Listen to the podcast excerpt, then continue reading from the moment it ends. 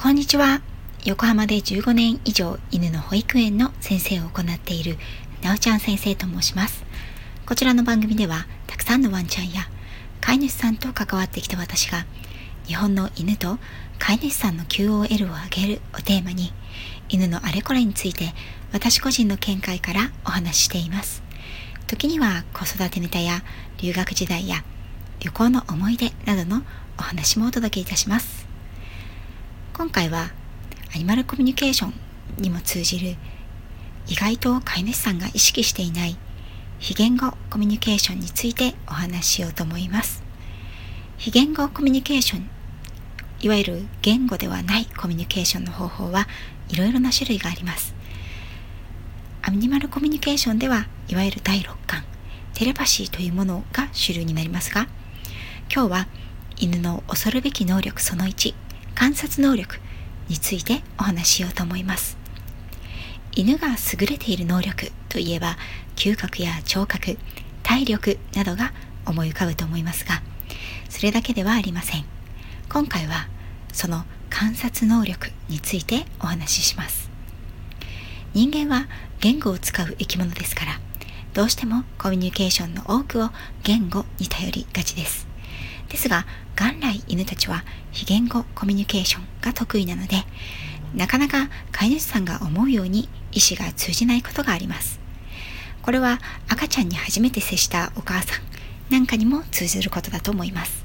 だからこそ、育児ノイローゼ、産後うつ、何かにもかかりやすくなると言われています。それはおそらく非言語コミュニケーションの仕方を私たち人間が日頃は忘れてしまっているからじゃないかなとも私は思います。かくいう私も第一子を産んだ後はですね、軽い産後うつ状態というか、なんてこんなにこの生物は意思が通じないんだろうと思い悩むこともありましたよ生まれたばかりの赤ちゃんは1歳過ぎまで意味のある言語を司ることができません。赤ちゃんは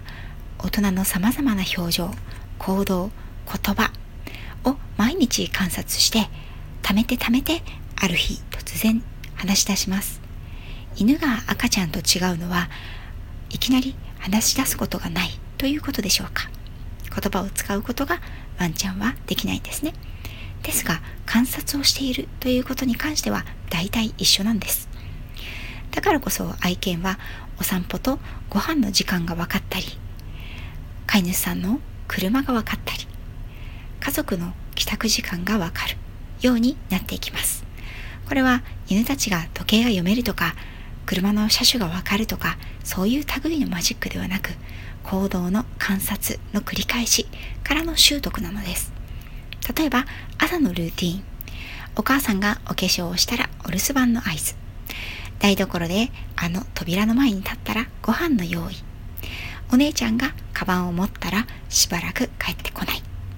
お父さんがコーヒーカップを置いたら車に乗る、車に乗る前にはおやつがもらえる、お兄ちゃんが家族の誰よりも起きていたら今日はみんなが家にいる日、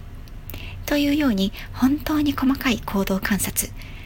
そして経験、それが習慣となって結果として今につながるわけです。人間は知らないうちにルーティンワークを作り上げます。それはほとんど無意識と言ってもいいくらい決まった行動の癖があるんですね。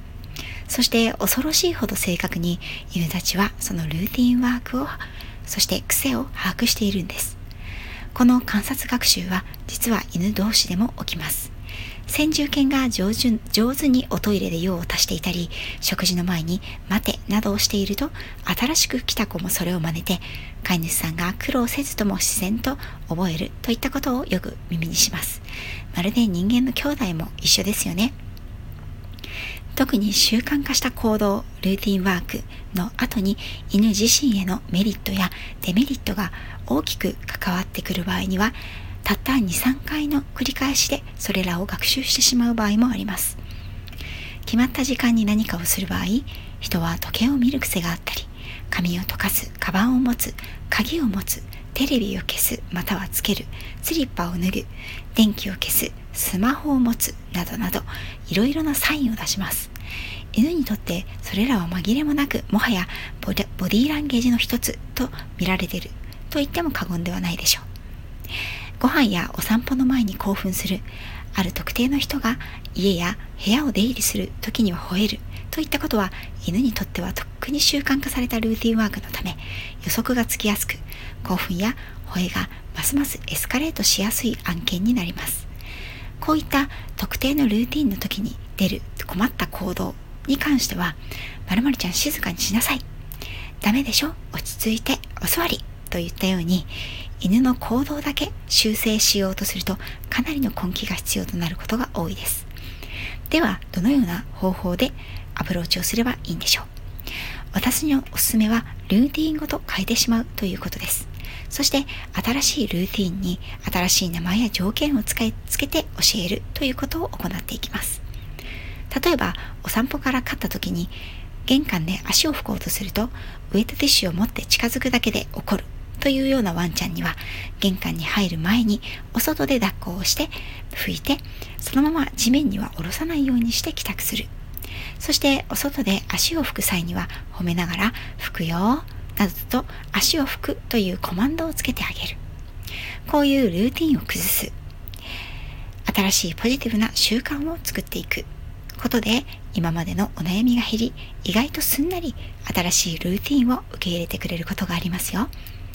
以前からお話ししているように、飼い主さんが犬の問題行動と感じることには必ず理由があります。そして、飼い主さんがなぜうちの子はこんな行動をするんだろうと理由がわからないため、対処の方法に悩まれます。